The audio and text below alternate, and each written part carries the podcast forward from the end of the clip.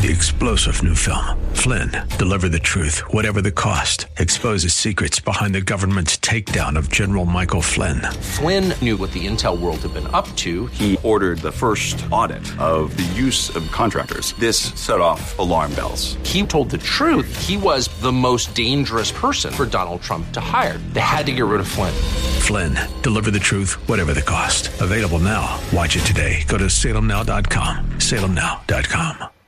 Hello and welcome to the Situation Report, the show where we give you the information you need to navigate an ever-changing culture. My name is Jeremy Stalnecker here with Chad Robichaux, and today we are discussing briefly a deep issue, um, one that is talked about often in political discourse here in the United States, and one that I think most of us listening uh, will have at least thought of a little bit, and that is the issue of health care. Healthcare in the United States is one of perhaps perhaps the most debated political issues in the United States. Should there be more government oversight or less? Do we have a great system or one that needs an overhaul, that needs a lot of work? Is there somewhere in the middle that we should be looking instead of to the two extremes? What is it and where do we need to go? Uh, Chad, this can be uh, certainly an issue we all care about because we all need health care, but one that we don't always know exactly where to look. No, it's it's so confusing. Uh, I mean, we know it you know, we have, you know, we run an organization together that we have to have health care for ourselves and for our families and for all of our employees at Mighty Oaks Foundation. And, uh, you know, every year we have to go back and look at what our health care is going to be. Yeah. It's so expensive. Yeah. It's so confusing. And, uh, and then you know with high premiums you don't even know what you get right. covered and right. uh, what you can and can't i mean we need people to come we, we definitely i'm looking forward to this show because i want to learn more about you know healthcare in our country and what what can be done in the future What's what's crazy about the healthcare conversation too is that it's so political. It's like a lot of things that are political. Yeah. It, it, it shouldn't be. it shouldn't um, be political because everybody needs insurance. everybody needs insurance. Everyone needs good health care. Everyone needs, you know, the things that we're talking about. And yet it's become kind of a right left issue, which is just so strange and so difficult to understand. Um, Thankfully, there are experts, there are people involved in this that can help us understand that. And today we have a, wonderful guest on. Eric Stoffers is with us to help break down this issue of healthcare in the United States.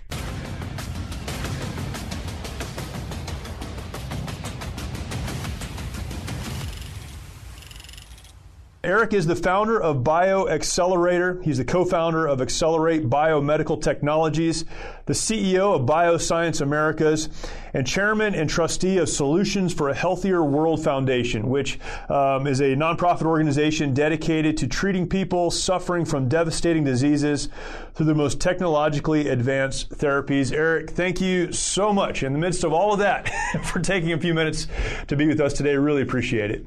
Of course, it's a pleasure to be here. Thanks for having me.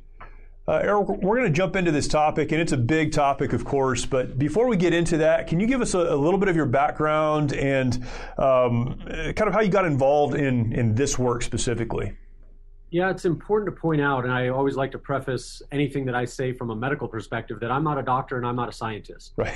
so that's important. You know, I, am a, a, big part of the conversation because I'm a, I'm running a healthcare or life science company. Right. Uh, but I, I, don't have a medical background. Um, really, I'm a business guy. I, I, was a real estate guy that um, you know was really uh, understanding global trends and saw a real opportunity, a missed opportunity, honestly uh, in the American healthcare system to proliferate the stem cell and regenerative medicine industry. So I, am an entrepreneur. Uh, I, I, started BioAccelerator uh, to, to really help solve a problem that is happening all over the world, but right. certainly here in the U.S.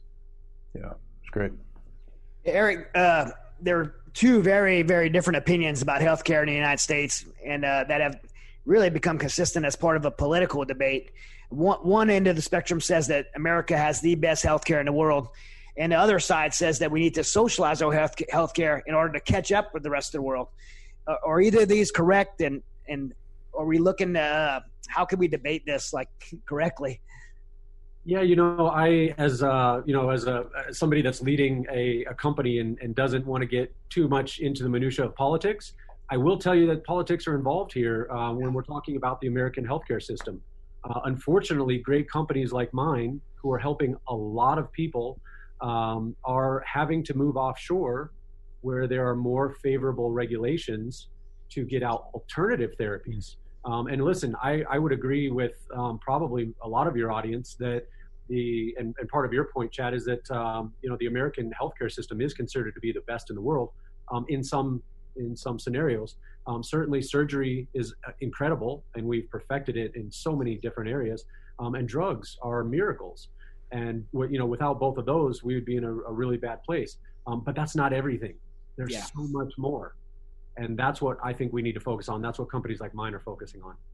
Particularly when you're talking about things like stem cell, right? I've I know some stem cell therapies aren't even allowed in the United States. That people, are, I have friends. I'm, you know, aside from doing this, I'm an athlete and my body's broken up and my body's broken up from the military and stem cells a new thing and a lot of my friends are going down to Panama and South America to get stem cell treatments because they can't get that type of treatment in the United States. Yeah, exactly, and and that's uh, the bulk of our patients. You know, our our clinic is in Medellin, Colombia, and uh, the the majority of our patients come from North America, not South America. Yeah, wow. we are a global company. This is a, a, trend that's happening all over the world, and so the U.S.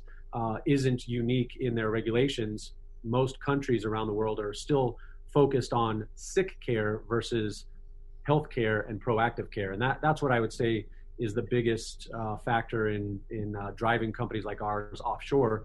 At least from here in the U.S., we're a U.S. based company, but uh, you know our medical system here is is not proactive; it's reactive, and so I would say that we need to be more preventative and personalized and proactive.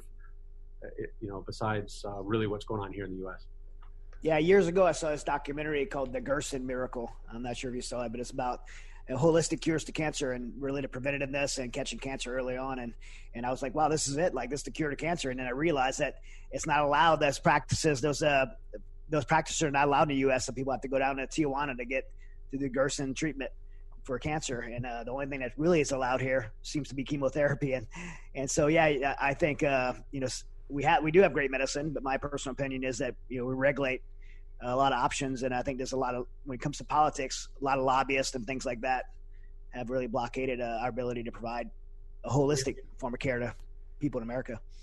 100%. I mean, there's millions and millions of dollars being spent on lobbyists, um, you know, from some of the, the biggest companies in the world that, um, you know, don't, don't want to see some of these all other alternatives make it into the mainstream. What uh, other than money? What what is the motivation for a lot of the regulations? And it is very interesting how we have to go offshore, as you mentioned, go to other countries to get some of these treatments. And here in the United States, there's a vigorous debate over socializing versus free markets, um, reforming versus doubling down on what we what we have, and it's very confusing. I think a lot of people have a hard time understanding what the actual debate is about. If it's health care, then it should be pretty focused on providing uh, the care needed for our health. Uh, what, what are the motivations? Again, other than money, there's certainly the financial motivation. We could talk about pharmaceuticals and those kind of things. But beyond that, from a political standpoint, what is the motivation to block therapies, to um, prevent technologies that are developing like the ones you're working on, and to, to really make it more difficult for people to get the care that they need?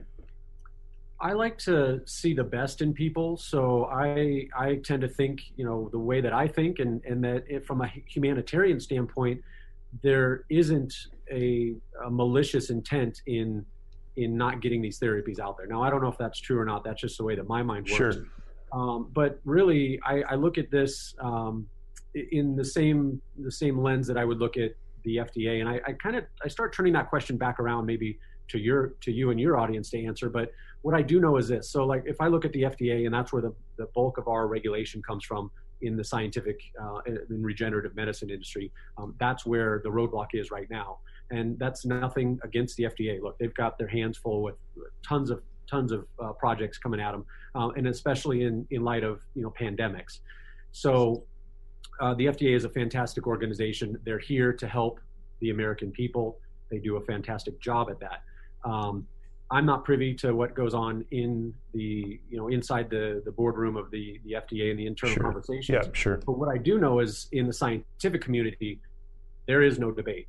There is no debate that regenerative medicine, stem cell therapy is both safe and effective. Um, so there, there's you know politics doesn't even get into it with the science. Um, but when you when you go back and look at what the F- FDA is able to do, especially in the light of things like COVID 19. Yeah. They fast track vaccines. They also have fast tracked regenerative medicine clinical trials for great companies, um, you know, that I, I, am aware of or have scientific advisors that are a part of here in the United States. So we know they can do it. So the question for me turns back um, into more of, you know, not necessarily the politics, but just why not? Right. We know it's possible. So why are we not fast tracking some of these things that are helping dozens and dozens or hundreds of thousands of people right now? I wanted to take a minute to let our audience know about the work that we do through an incredible veterans nonprofit called the Mighty Oaks Foundation. Many of our nation's warriors struggle with the hardships of military service and reintegration back into civilian life. Often they leave broken homes in their aftermath and comprise one of the most at risk groups for suicide, with over 20 veterans who take their lives every single day. Mighty Oaks tackles this critical issue with our faith based peer to peer resiliency and recovery programs offered at no cost to our honored servicemen and women at beautiful ranches across the United States. Mighty Oaks has one of the highest success rates of any program available anywhere. Visit mightyoaksprograms.org to learn more about how you can make a direct impact in the lives of our servicemen and women to help them find a new life purpose through hope in Christ. Again, that's mightyoaksprograms.org. Witnessing the transformation that these men and women go through is absolutely incredible. There are no words to describe seeing warriors restored to the lives they were created to live, changing their legacies for eternity. Your support is needed now more than ever and will ensure that our programs are here for our warriors who are in desperate need. Again, the website is mightyoaksprograms.org.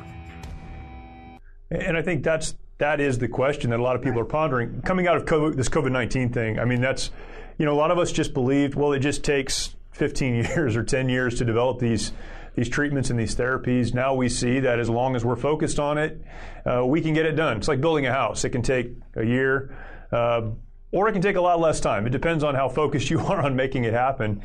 And and so why you know why is it? I, am not asking you, I guess, look at a crystal ball, but um, what is it that prevents lawmakers from saying these therapies are safe? They're being used in other places.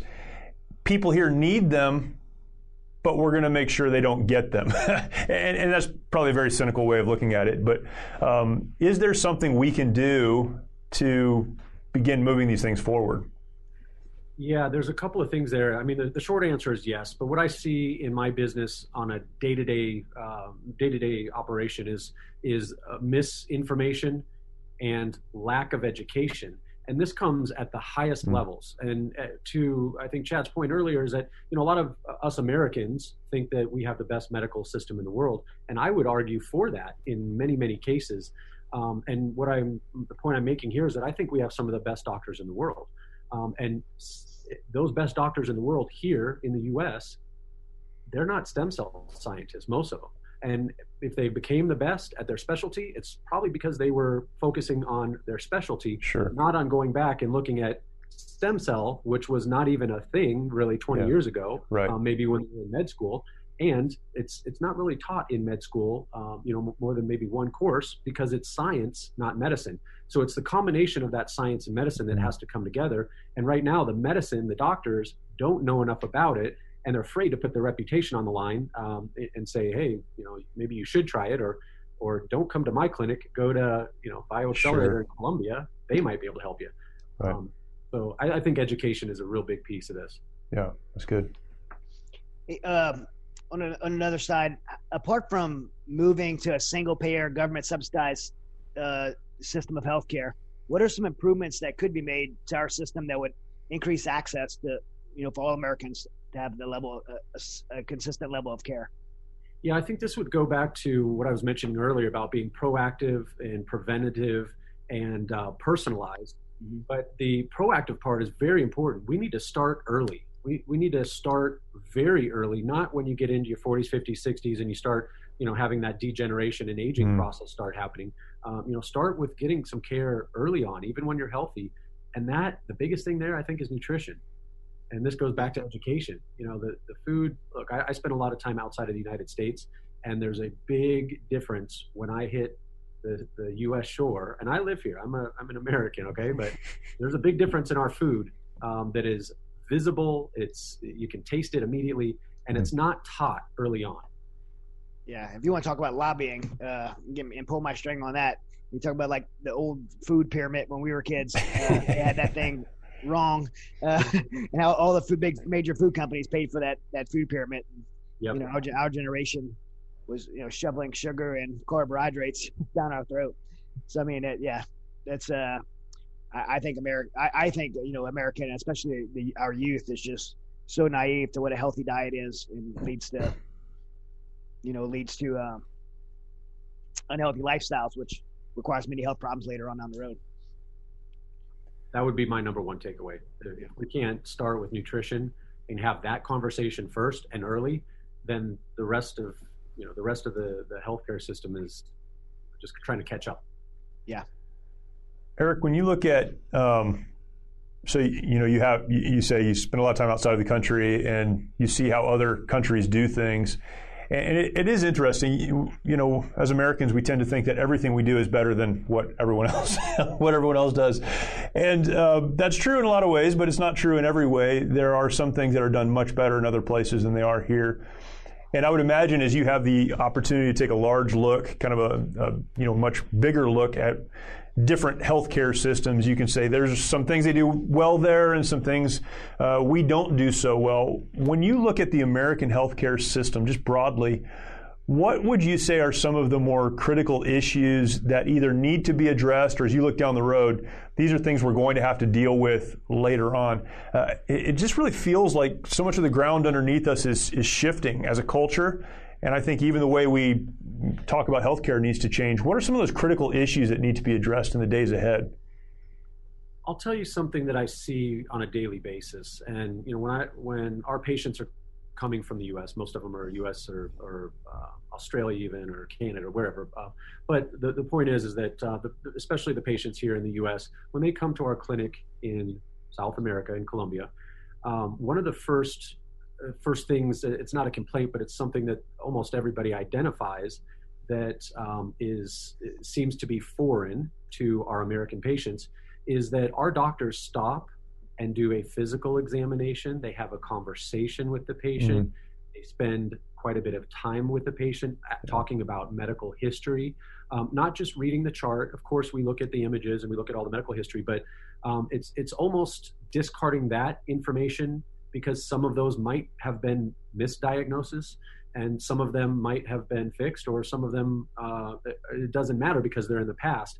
Um, so it's kind of starting fresh um, from a, a, individualized patient care perspective i think that's something that we have stopped doing here in the united states that's actually really important that doctor patient relationship um, you know we're kind of more of a number uh, in the hamster wheel at this point so I think that's a big piece, something that I witness on a daily basis that mm. really seems to make a difference in the way that um, our doctors connect and, and really get through to our patients.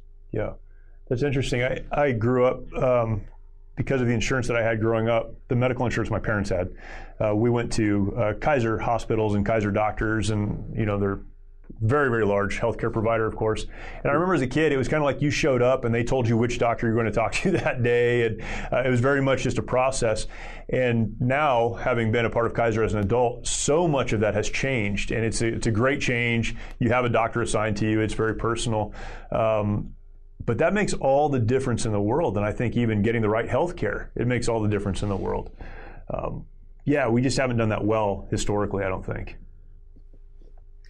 when you look at the um, healthcare technologies, this is what you're involved in, uh, you know, and really where you focused.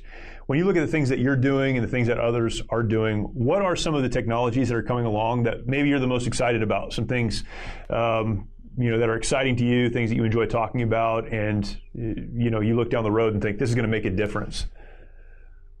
I think there's some very exciting uh, technologies in and around AI that are really going to help accelerate uh, the, the, medical, um, not just diagnoses, but also just the trajectory of people's health. Uh, again, if you start very early on. Um, and then there, there are also scientific technologies. Uh, you know, the CRISPR technology is incredible. I'm going to be selfish and you know highlight stem cell because of course I do. Um, but you know, some of the the therapies in and around stem cell are incredible. And, and what I hear a lot of from U.S. doctors and doctors around the world is um, one of the first things they say is um, to their patients even is they say, yeah, stem cell is great, and you know, we, we know that it's safe, but it's the future of medicine. Um, and really, what's happening is the future. The future is happening now. Yeah, right. Um, my company is helping people alleviate chronic pain and uh, autoimmune disease, um, reduce you know uh, inflammation, and, and help optimize uh, their health and immunity, and even longevity. So there's really some incredible technologies in and around stem cell that have a long way to grow and that are going to keep going. Yeah. Yeah, some of the technology is uh, incredible. Chad mentioned he's an athlete, and um, we're around a lot of folks who are very, very positive about stem cells and, and how all of that is uh, is helping them in their longevity. I think it's uh, it's pretty interesting to watch. Um, I mean, I, I, personally have taken, you know, I did the intravenous stem cell, I did PRP, uh, in, in, in different several different injuries in my body, and you know, have had tremendous results. Amazing, good. I'm glad to hear that, and keep keep talking about that. Because a lot of people, that, yeah, not just for companies like mine. There's many many other great companies. Uh, Panama is another, but um, yeah, please keep keep talking about that because it's true. There's very positive results that are happening right now to a lot of patients. Yeah, Eric, there's uh, so much more to talk about here. Um, what uh, what do people need to do, or where can people go to follow you to look at the work that you do? Um, of particular interest to me is uh, Solutions for a Healthier World Foundation that you're a part of. Where can people learn more about that and the work that you do, and, and how to have even really access to it or learn learn about it from an education standpoint? Know, one of the things that we focus on, and I think that's how we came together, is is really helping veterans. Um, and, you'll see on our website at BioAccelerator or our YouTube channel or whatever our social media uh, handles are um, you'll see that we have a lot of professional athletes coming to us as well. Mm. But what we like to focus on is uh, really helping the veteran community uh, because you know vets and their families have sacrificed so much for our country and many others. Yeah. Um, so we do a lot of charity work as well, and that's where you're mentioning Solutions for a Healthier World Foundation. It's uh, solutionsfound.org if you guys are interested. Um, but otherwise, my company bioaccelerator.com. Uh, you know, you can find a lot of information from the medical side and also uh, what you can expect as a patient. That's awesome. Eric, thank you so much. Really, uh, really appreciate your time. Um, uh, I would imagine we'll uh, we'll come back around to this. I don't want to say circle back to it because we don't say that anymore, but we'll come back around to this at some I point in the future. I can't say those words anymore. but uh, love to have you back on. But thank you, Eric. Really appreciate your time. Appreciate you guys. Thanks. Thanks, Eric. Sure. Thank you. So appreciate Eric's perspective on this. Uh, man, what a big issue. We could talk to Eric and other healthcare uh, professionals and providers, those who are involved in this world. We could spend hours talking about this, and we've already talked about uh, having Eric back on and discussing this at a deeper level. So much to consider here. Uh, some basics, though, that we need to take away. So here, this is this week's situation report. Number one, healthcare in the United States in many ways is the best in the world. Uh, there are things that need to be uh, need to be done, adjustments certainly that need to be made, but we have the best doctors and healthcare providers in the world. That's something we need to understand, something we need to be proud of and very thankful for. Uh, there's a second part to that, though. This is the second aspect of this. There are technologies, there are therapies, there are medical advancements happening around the world that because of various reasons, because of reasons, are not available to people within the United States. And uh, Eric talked about some of these things. There are many others, of course. Uh, we have seen over the last year how these advancements can be pushed very quickly through the process of approval, and yet so many of them are not. So many treatments that are available for folks just are not available here. So we know that as well. So on one hand, we understand we have the best medical professionals in the world, and yet many of the treatments that are available now in places around the world are not available to people within the United States. The third part, and this is a point that Eric made, and it was a great point.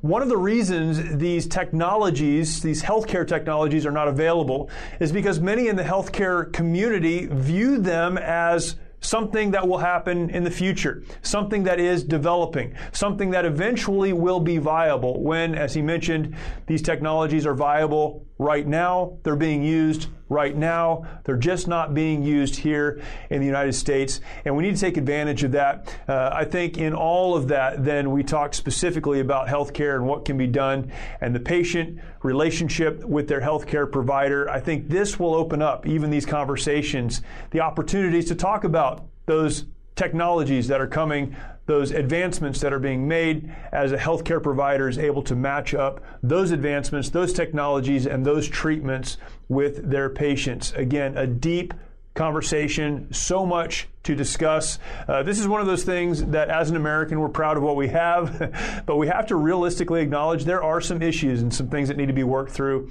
And hopefully, as we continue, we'll be able to have those discussions as well. But for today, that is your situation report. Thank you for watching or listening. Appreciate it. Look forward to talking to you next time.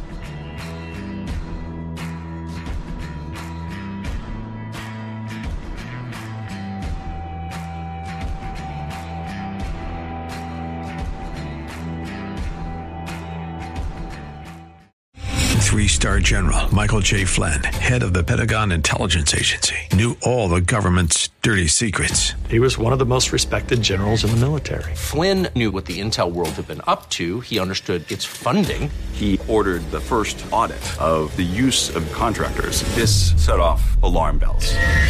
The explosive new documentary, Flynn, Deliver the Truth, Whatever the Cost, and covers the facts behind this scandal. Flynn told the truth. He was the most dangerous person for Donald Trump to hire. I find out the worst enemy that I'm going to face in my life is right here in America. They took my assessment and they wanted me to change it. And I was like, I'm not changing it. They had to get rid of Flynn. With in depth interviews, archival footage, and never before seen personal records of the man behind the headlines. I just felt like I was drowning. Flynn, deliver the truth, whatever the cost. Available now. Watch it today. Go to salemnow.com. Salemnow.com.